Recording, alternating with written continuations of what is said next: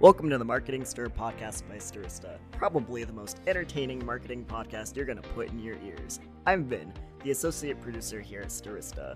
The goal of this podcast is to chat with industry leaders and get their take on the current challenges of the market, and we'll have a little fun along the way. In today's episode, Vincent and AJ talk with Anudit Vikram, the Chief Product Officer at MediaMath. He talks about how the global pandemic's effect on remote work helped workers develop better relationships with the help of video calls, and also about how cookies going away affects the industry. AJ visits the Spurs headquarters, and Vincent is a teensy bit jealous. Give it a listen.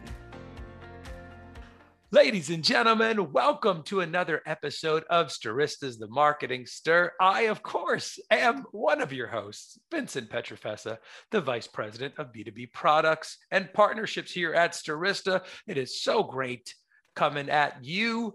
Uh, season two, you've already heard some of the great episodes we have. We have even more ahead of that, including this one. I'm very excited about this one and this person and this company. We'll get to that in a moment. A little teaser there, I know. Ladies and gentlemen, first, let's get it out of the way. People are wondering, maybe they're listening to us for the first time. We appreciate that. Stirista, who are you? Well, Stirista, we are a marketing technology company. We focus on identity. We have our own business to business and business to consumer databases. Companies utilize us to target some of those individuals to get new customers. Again, identity. We have our own DSP, so we can do display, we can do connected TV, OTT. Email me, vincent at stirista.com. Maybe we can help you. I'm confident we can help you. I just gave you my email address. Ah, the other thing I'm confident about is my barber because I get a haircut every 10 days and my co host, ladies and gentlemen, the CEO of Stirista. I can't wait to hear some of his stories. This guy is killing it in the tennis world as well as the business world. Mr. AJ Gupta. What's up, AJ? Hey, Vincent. I did something that uh, you might actually enjoy for a change. Um, got invited to the uh, Spurs uh, headquarters. So we uh, had a photo taken with all of their championships. So. I saw that. I was, yeah, now I'm not a Spurs fan. I am a Chicago Bulls fan. We have six championships, by the way, to the San Antonio's five. Close, However, close. I was jealous. Anytime I've never been that close to a trophy like that. Yeah, they almost let me touch it, and then they yelled. I was That's, getting way too close. I saw that picture. It looks awesome, regardless of who the championships are. It's uh, I said, gee, with your arms out with the five. That was pretty cool. What was that event for? Um, they it was an event to sell the uh, courtside tickets, I think. Okay. So, uh, All right. Well, hey. Oh wait, I'm coming into San Antonio. I don't think the season will start, but uh, what are we thinking at Stirista? We thinking courtside seats or what? You have to now. You touch the trophies. That's that's the rule. You almost got arrested. yeah, no, I I think uh, it depends on how nice you are to me for the next month or so. But all uh, right. Well, did I say tickets? Did I uh did I uh can I say you look glowing today? You're glowing on this. So there's oh, one thing thank there. You, thank you, Vincent. Sounds See? very authentic. Ah, right. Yeah. No, that wasn't. But there'll be more that'll feel more authentic because I am coming to San Antonio uh soon. Gonna be great to see all of the teammates there, uh, not on the Spurs, my teammates at the uh, at Stirista, but that is awesome. Love I'm it. I'm just to toss something out. This is since we're marketing and sales related. So there were about four different salespeople that came up to me, and almost every one of them had the same pitch, which was great. So I, I guess Spurs is doing something right. And uh, they were looking at the seats that Steve and I were looking at. And the first thing they said, This is the one right next to David Robinson. We don't even have to sell you on it. Oh, and, wow. And, but every single one of them said it. So I was like, I, I, don't know if David Robinson actually has those seats, but they sure did a good job uh, promoting it. Well, they did. So you could go a few different ways there because it's like, well, you like the consistent story, right? But also read the room. Someone already pitched that to me. So where is the authenticity? that is the you're glowing comment of the sales pitch, right? Yep. It's it's kind of it's kind of that there. But uh, that is awesome. Also, you just say I know Manu Ginobili. You do. You uh, you, are at the same. Uh, I, I, I did drop that. I asked for a discount because uh, he plays on the same tennis club. So Yep, I knew you were going to do that. I was just waiting for you to say it. So good. I love it. Look forward to seeing you. And also, I'm very much looking forward to this guest.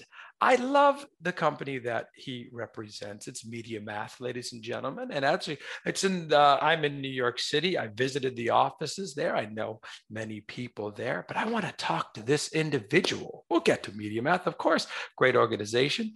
But uh, this next guest, he is our first Chief Product Officer on the podcast. We are very excited to have him. Ladies and gentlemen, a warm marketing stir welcome for Anudit Vikram. What's going on? Hey, thank you, Vincent and Ajay. Thank you for having me here. Uh, what's going on? Lots, lots going on, but not much going on. You know, that's the way life rolls nowadays in this new pandemic world of ours. Mm-hmm. But uh, but no, it's it's good from the business front. You know, the the market's doing really well, so good from that perspective. Uh, I'm very very grateful for the fact that um, I, I have a, a job that I I don't even call it a job because I just love getting up in the morning and doing that. It's almost like it's fun. It's not it's not job. So I'm I'm really grateful for that fact. Uh, my immediate family, you know, close friends and everybody are healthy. Thank God. Like uh, I, I, I, have to admit that my extended family and friend circles have been pretty badly decimated, if that's the word for it. Mm. But um, but you know, the immediate family is good. So got got to take the uh, the good things, you know, yeah. and bad stuff that happens every so often. But all yeah. good. All good. Well, well, good. Yeah, it's great to great to see you. It's finally nice to meet you. I I, I know so many uh, people at Media Math doing great stuff there at that organization. We haven't met in person. You and I, we will. We're close by, so hopefully uh, we finally will. I've got friends there, Terrence. Friedman, Kim Teal, great organization. Uh, Anudit, for people who don't know Media Math like like AJ and I do, talk a little bit about the organization and then I'd love to learn your uh, specific role there, what you're doing, kind of some of the day to day. Absolutely, uh, and thank you for asking that. Media Math, for those who don't know, is a DSP. You know, uh, Vincent, you mentioned that you do have a DSP, so kind of similar from that perspective. Uh, we work on behalf of buyers, so brands and agencies, uh, for running media campaigns on their behalf. Uh, our call to fame is the fact that we have one, we are one of the OGs, if you will, one of the, we are the founding fathers of the DSP space in many ways. And uh, obviously we've kind of been building on that. Uh, we are omni-channel, so we, we run campaigns across uh, digital, whether it is TV or mobile or video or display, digital out of home, audio, you know, all, all of that. Obviously CTV is taking up more and more mind share and, and wallet share nowadays. So really excited to be working in that front as well. Um, something that really excites me about what we do at Media Math. We pretty much stay on the leading edge with a uh, with with some very niche technologies. So uh, identity is something you know you you mentioned about Stirista and the work that you are do on identity. Identity is a calling card for us as well. We've spent a good amount of time re-architecting our identity infrastructure and, and strategy to essentially prepare ourselves for uh, the world where the cookie goes away and you know, we, we kind of plan for it in multiple stages. Cookie going away, first party identity becoming prevalent, uh, aggregate data being required, um, any user identity being prohibited, uh, and the world goes back to like a pure contextual uh, kind of world that we might see happen based on the way privacy and regulations and so on are coming through.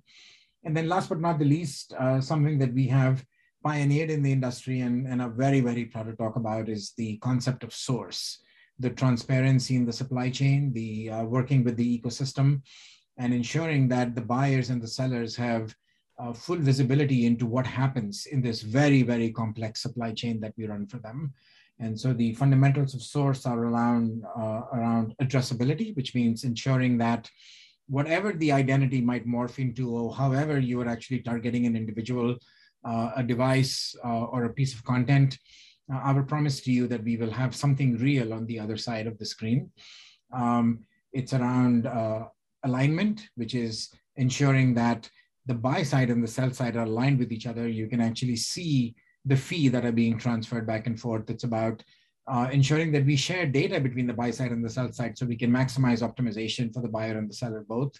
Um, and it, it is about uh, accountability. So ensuring that the buy side and the sell side are accountable for, for what happens. And we make all of this real through a very robust technological framework. So it is not just you know, not to abuse the word just marketing speak. It is it is real, real technology that drives this these three pillars of accountability, traceability, alignment. And we are very excited about bringing that to the world because it it helps us stand out in a in a way that I'm I I've that is very close to my heart, which is it helps us stand out by actually bringing the whole ecosystem along with us. It's not about just us being a DSP. It is about us working with the likes of you, with the likes of identity, other identity providers, with uh, technical providers for fraud detection, creative management, uh, dynamic creative optimization, blah, blah, blah. Like there are so many, you know, we, we have a very robust ecosystem that we work within the ad tech space. And I'm proud of the fact that we as a company help that ecosystem grow. So yep, that's that's media math in not really a nutshell, but a nutshell. Um, yeah, and uh, you you wanted me to tell you about what I do? Uh, yeah, some specifics around that, and and also I, I'd love to talk about. You started out specifically in, in a marketing role. A lot of the companies that you've worked at, a lot of companies that uh, we we know and and really like here. It's within our industry, like the Merkles, the Dun and Bradstreets. But talk about that shift how you got into marketing to begin with. We love talking about that, and then your shift into the product side. Well, so I've I've been in a marketing role in the sense it's been more around um, you know the business of marketing technology, if you will, right? So uh, my initial days at Yahoo were purely on building out. Actually, it was Right Media when we were built when there was the ad exchange, the first ad exchange out there, and then it became Yahoo and uh, that was more about solutions. So marketing solutions that we would bring uh, you know to to market based on the technology that we had built. And then with yahoo it was more about like um, growing that and expanding that out to be able to maximize the use of yahoo inventory as well obviously. And uh, from there on i went to uh, merkle which was about marketing technology again. And that was where you know, Merkle was again one of the pioneers in bringing CRM to uh, the digital space, where we we started Merkle as a as a CRM agency purely, and then became more of a digital agency. And now, obviously, they are they are massive. And then I moved to DNB, and and that was more of a data role. Really, it was marketing, but data enabled marketing. And my job was more around making sure that we have a product, a set of products, uh, product lines that will allow us to maximize the uh, commercial viability of Dun & Bradstreet data in the uh, digital ecosystem. And then from there, I'm here now at, at MediaMath uh, with a very short stop in the middle with, at Essential that was more about sales technologies, so to say, you know, working with, uh, with Amazon and the likes of retailers who would actually do, uh, try to manage sales in the digital or the e-commerce world.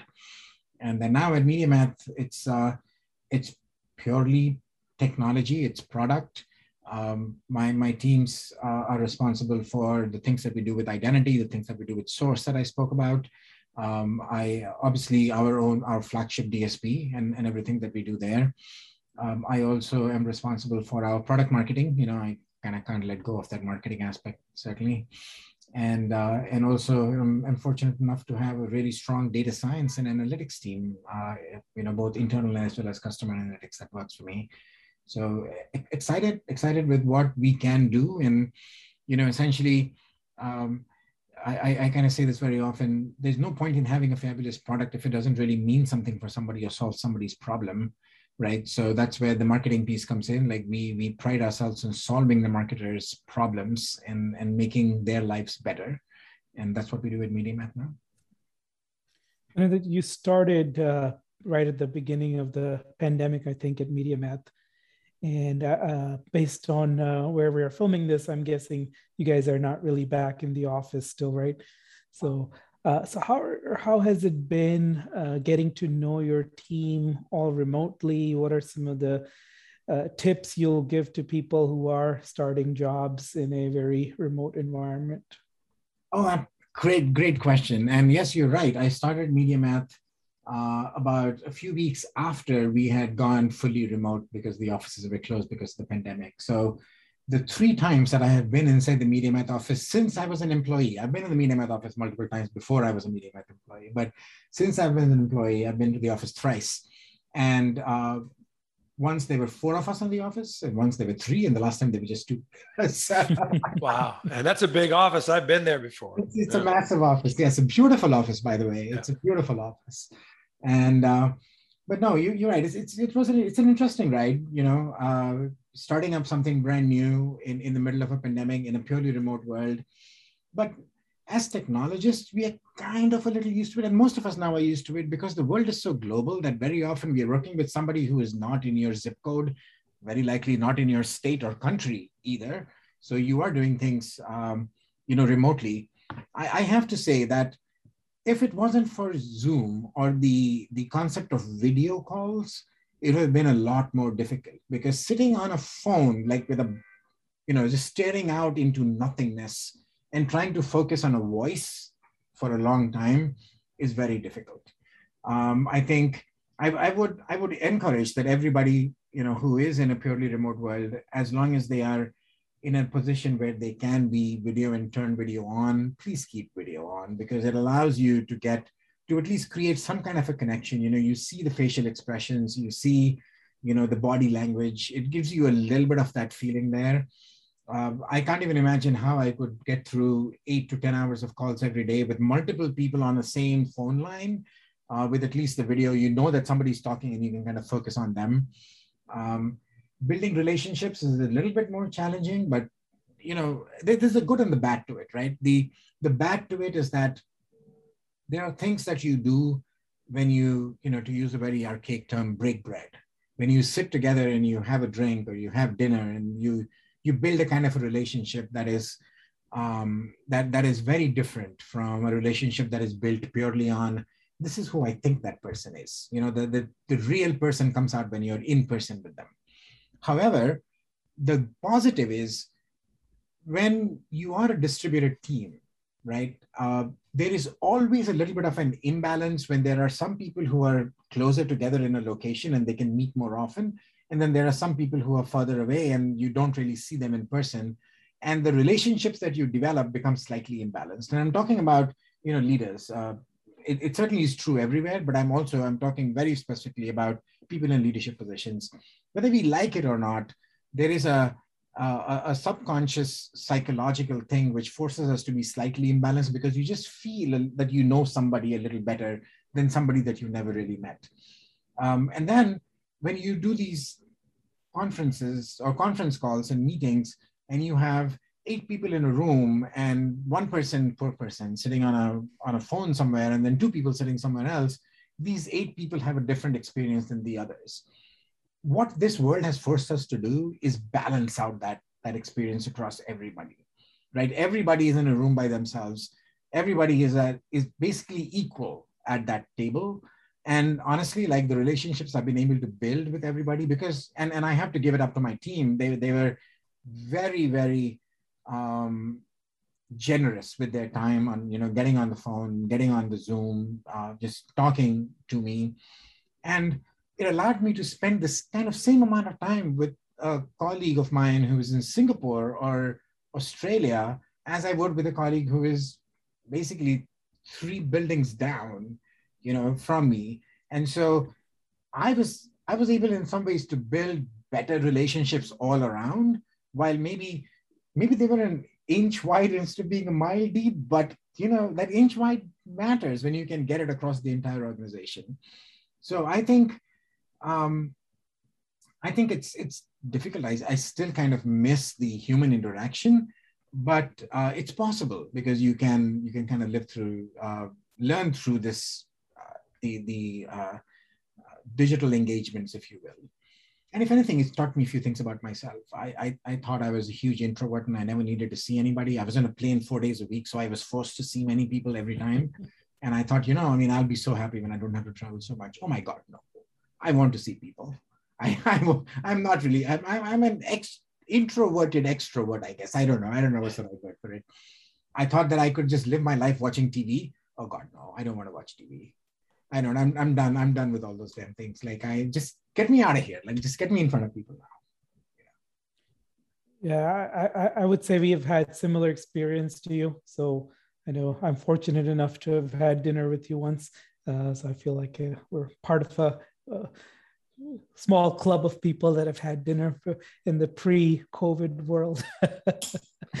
but uh, yeah, one thing that stood out to me was uh, last year we did our virtual conference. And for the first time, we were able to include our employees in India and Serbia that uh, normally didn't happen because we would, all the US guys would get together and then the India guys would get together separately. And uh, some of the remote guys uh, were just out of luck. So, but we were able to do this. And I think that's something we'll continue doing even when things normalize, just because it was such a great experience to have every single person on the Zoom call. So, yeah, absolutely. So, one of the kind of raging questions in our industry now is this uh, change in iOS and cookies going away. So, would love to hear uh, your perspective on how you see that affecting, particularly kind of the media buying side of things. Yeah, great question. And yes, it's a raging topic nowadays. But you know, I, I say this like the only constant is change, right? This this this had to happen. And in some ways, we bought it upon ourselves by just being so laissez-faire and you know uh, disrespectful of the way we manage privacy because the third-party cookie allowed us to do so many many things. And then the the you know the world swings like a pendulum right? It doesn't it doesn't normally stay still. It kind of swings on one side and then either it's swinging back it kind of overcorrects onto the other side and it kind of just keeps coming back and forth.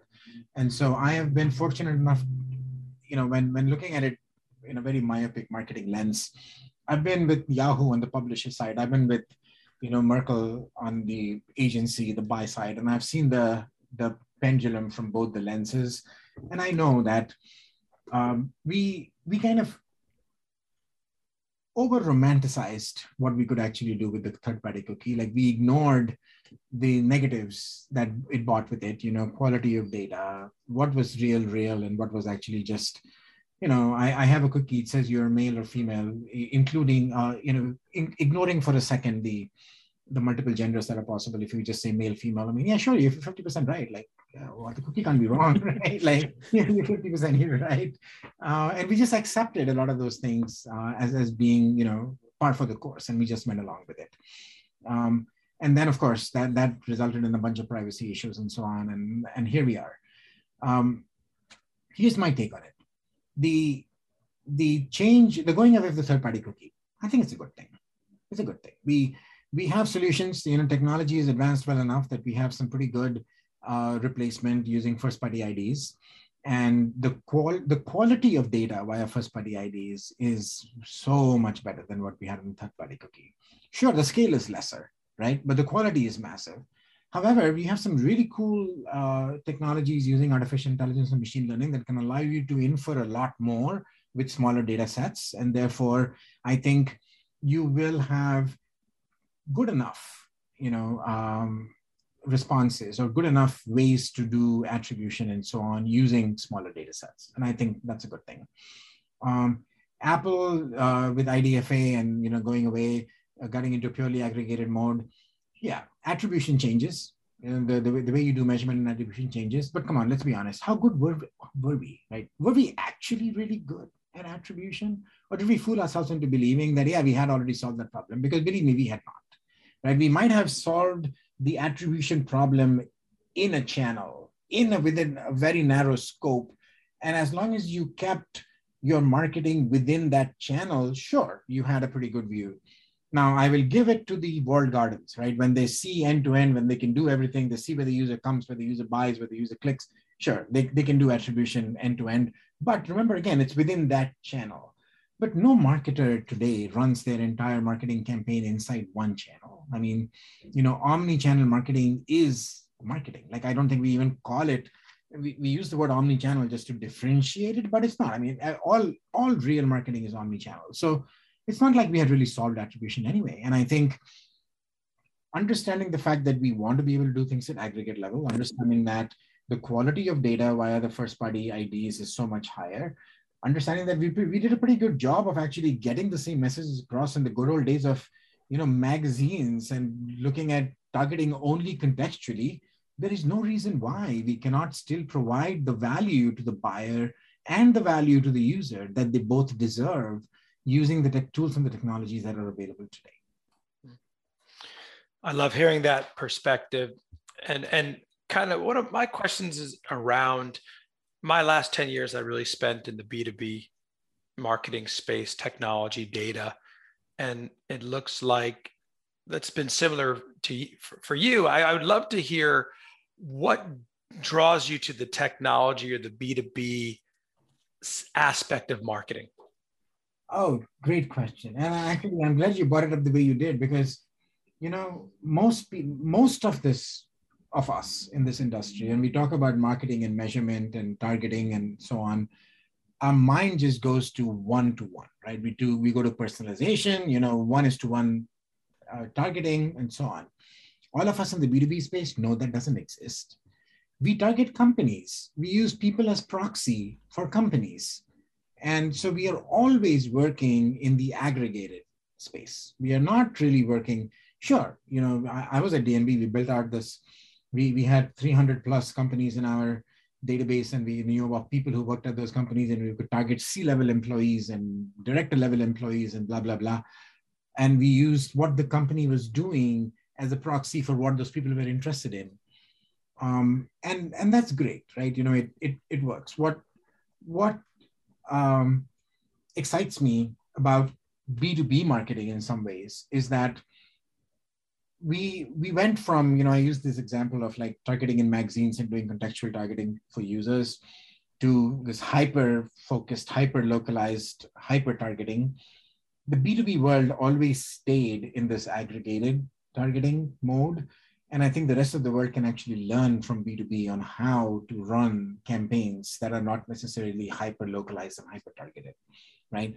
I think the b2b world had uh, has done some really cool things as it relates to um, maximizing the efficacy of events when it comes to driving um, you know business and and seeing how uh, to, to use that and to, to use the, uh, the uh, simile into the consumer world like what you do at point of sale at a walmart or a target or a costco versus what you do at your booth at an event. And then you go back and you try to do like you know maximize or amplify that message by doing like one-to-one targeting via the browser or via the app and so on.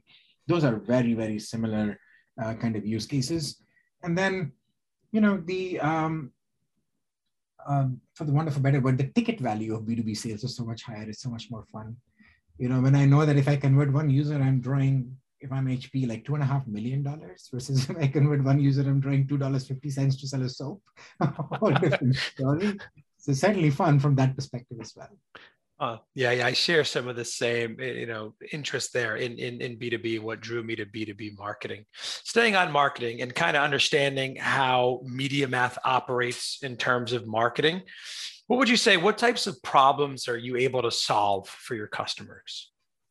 Yeah, great question. So uh, we pride ourselves on, on being a, you know, a highly performant and optimized platform, right? So uh, again, we are talking, I'm, I'm going to spend a good chunk of my time talking about consumer marketing for the most part. And then certainly we, we do service the likes of IBM and, you know, B2B marketers as well. Um, but uh, from a consumer marketing standpoint, the, the marketer's singular goal is to maximize the efficacy of their campaigns as it relates to running them on various different channels and seeing whether the message that is being delivered is actually resonating and whether that message is then converting into sales, right? What MediaMath does, uh, we, we have a core technology which we have very, very smartly labeled the brain, right? So the MediaMath brain takes in a multitude of signals from uh, the point of like what is the kind of inventory source that a certain type of user actually prefers? What is the type of creative that uh, resonates and the message that resonates with type of users? Uh, what time of day do users prefer? What type of creatives? Um, and then certainly all the first party third party data that we can actually get. And we use that within the brain to uh, influence uh, or to inform the algorithm which then generates bids for us to decide whether for this user on this property at this time, would it make most sense to show them a Callaway golf ad or a Cosmopolitan magazine ad or something else, depending on the, the characteristics that we know of the user. Um, what MediaMath also does is it allows marketers to, uh, to use this brain in, in more um, esoteric fashion. So, for example, if you are an insurance company and you you're running when you run marketing as an insurance company, you actually don't you run marketing for yourself, but then each of your insurance um, you know adjusters or so on, they are they are running their own little business within your company, and they're running their marketing programs within their locations and so on.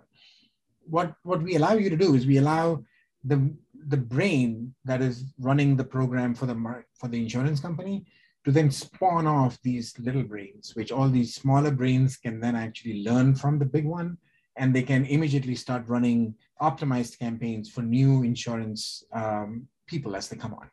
Right, that's one example. The other thing that we do is we um, we actually create we, we have technology that allows us to extract or modularize our systems so if you are a company that is in a regulated industry and you're not allowed to uh, to uh, expose your data outside of your walls, we can take our entire algorithm and our systems. Think of it as BYOB: bring your own algorithm, bring your own data, and we can uh, implement that inside your walls so that your data and your systems will be localized to you, and you can still influence the larger DSP to do the work on your behalf. And then uh, finally, uh, well, not finally, but one more thing that we do is we also allow us allow you to like fully white label the the platform to do to to create specialized solutions for you to enable your marketing campaigns in the way you want them to run, integrating into your marketing stack, your systems, whatever your tech looks like. I know that one of our signature questions we like to ask here is uh, uh, around LinkedIn. So I'm guessing based on your job title, you get almost an unlimited stream of unsolicited uh, messages. Uh, so our question is, you know, what is it that gets you to respond, and what is something that really drives you crazy? Uh, well, what drives me crazy? That's a. I like to address those questions first because they are more fun.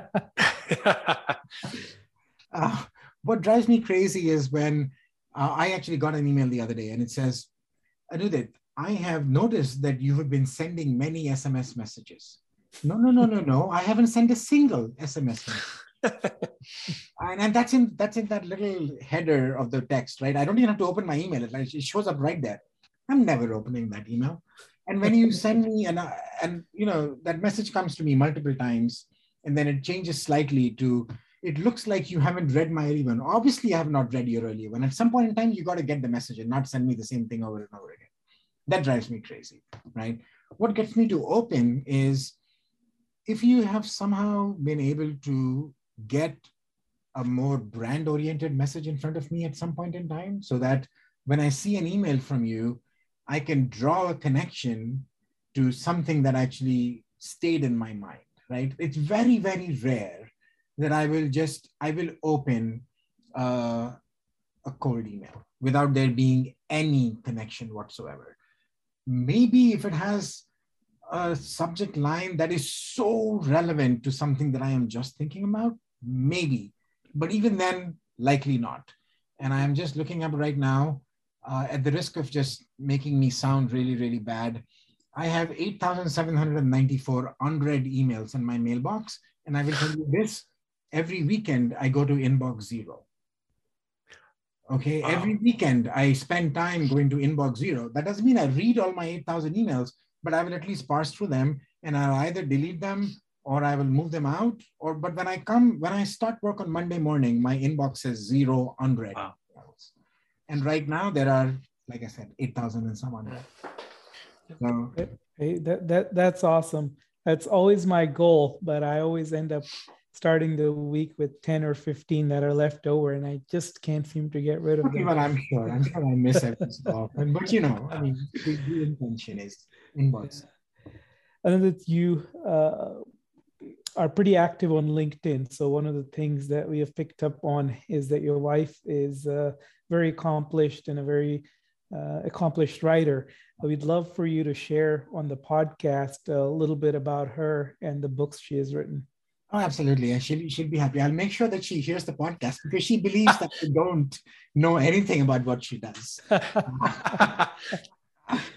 uh, but no, yes, she is. And as, as somebody very nicely, Jay Sears, I, I don't know if you guys know him, but uh, he's a very good friend. And yesterday he uh, he commented on the on the little video that I had that she had put up there, my video, that it's quite obvious that Elizabeth married up. And yeah, that's true. um, you know, my, my wife is she actually has a marketing background, um, but she is a, a, holistic health counselor and Ayurveda coach, and she works with um, uh, with women, um, essentially empowering women who have either uh, who are facing difficulties because of you know domestic issues or because of um, displacement due to immigration and things of that sort. And um, she's been uh, this is her 13th book, if I remember wow. correctly, and. Uh, uh, this is a nonfiction. She's written two novels in fiction, a few books in poetry, and this is nonfiction. This is about, it's a book called A Piece of Peace. And uh, it is on Amazon, so anybody can search for A Piece of Peace uh, on, on Amazon, and it is uh, it's there. It's about uh, how to live your life uh, in in a holistic way, and and Ayurvedic tips to manage uh, a balanced life. You know, which um, all of us, I'm sure, will admit that.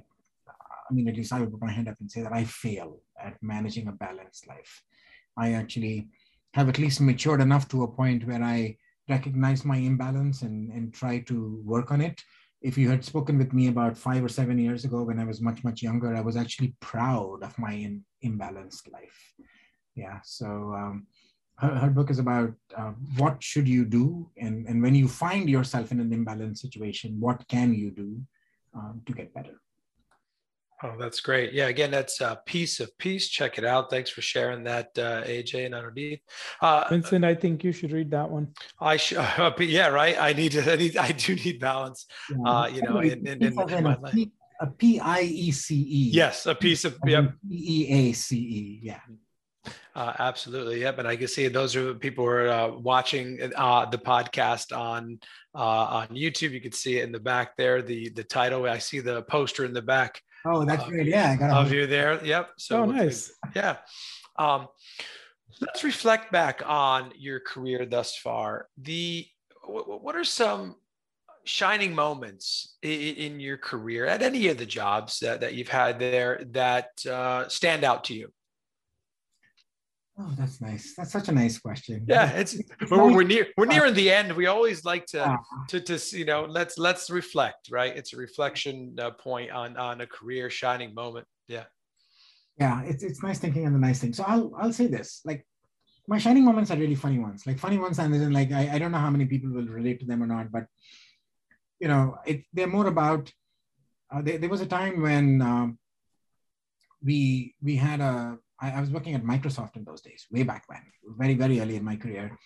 And uh, we were uh, doing a, a, a, server implementation for, for a bank. And we had some problems with implementation, and there was just no way that we would figure out. Nobody was able to figure out what was wrong. And this was like, it was going on for months, like it was three, four months or something, and we were not able to figure it out. I, I have a very simple philosophy in life on you know if it's technology it can be fixed right? Like that's that's a very simple philosophy that i have.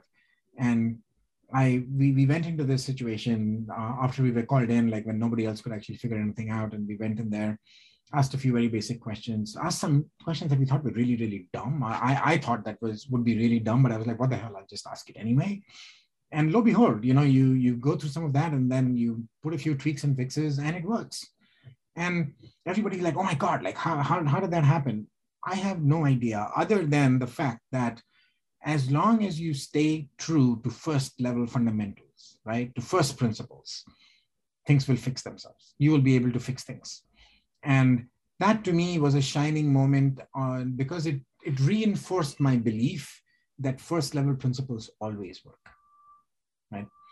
Um, another one was about uh, uh, a time, and this was recently, uh, relatively recently, a few years ago, I was, uh, I, I, had a few team members that were just in, in, a, in a position where they were not able to see, uh, you know, the, uh, the forest for the trees or, you know, through the fog into the other side.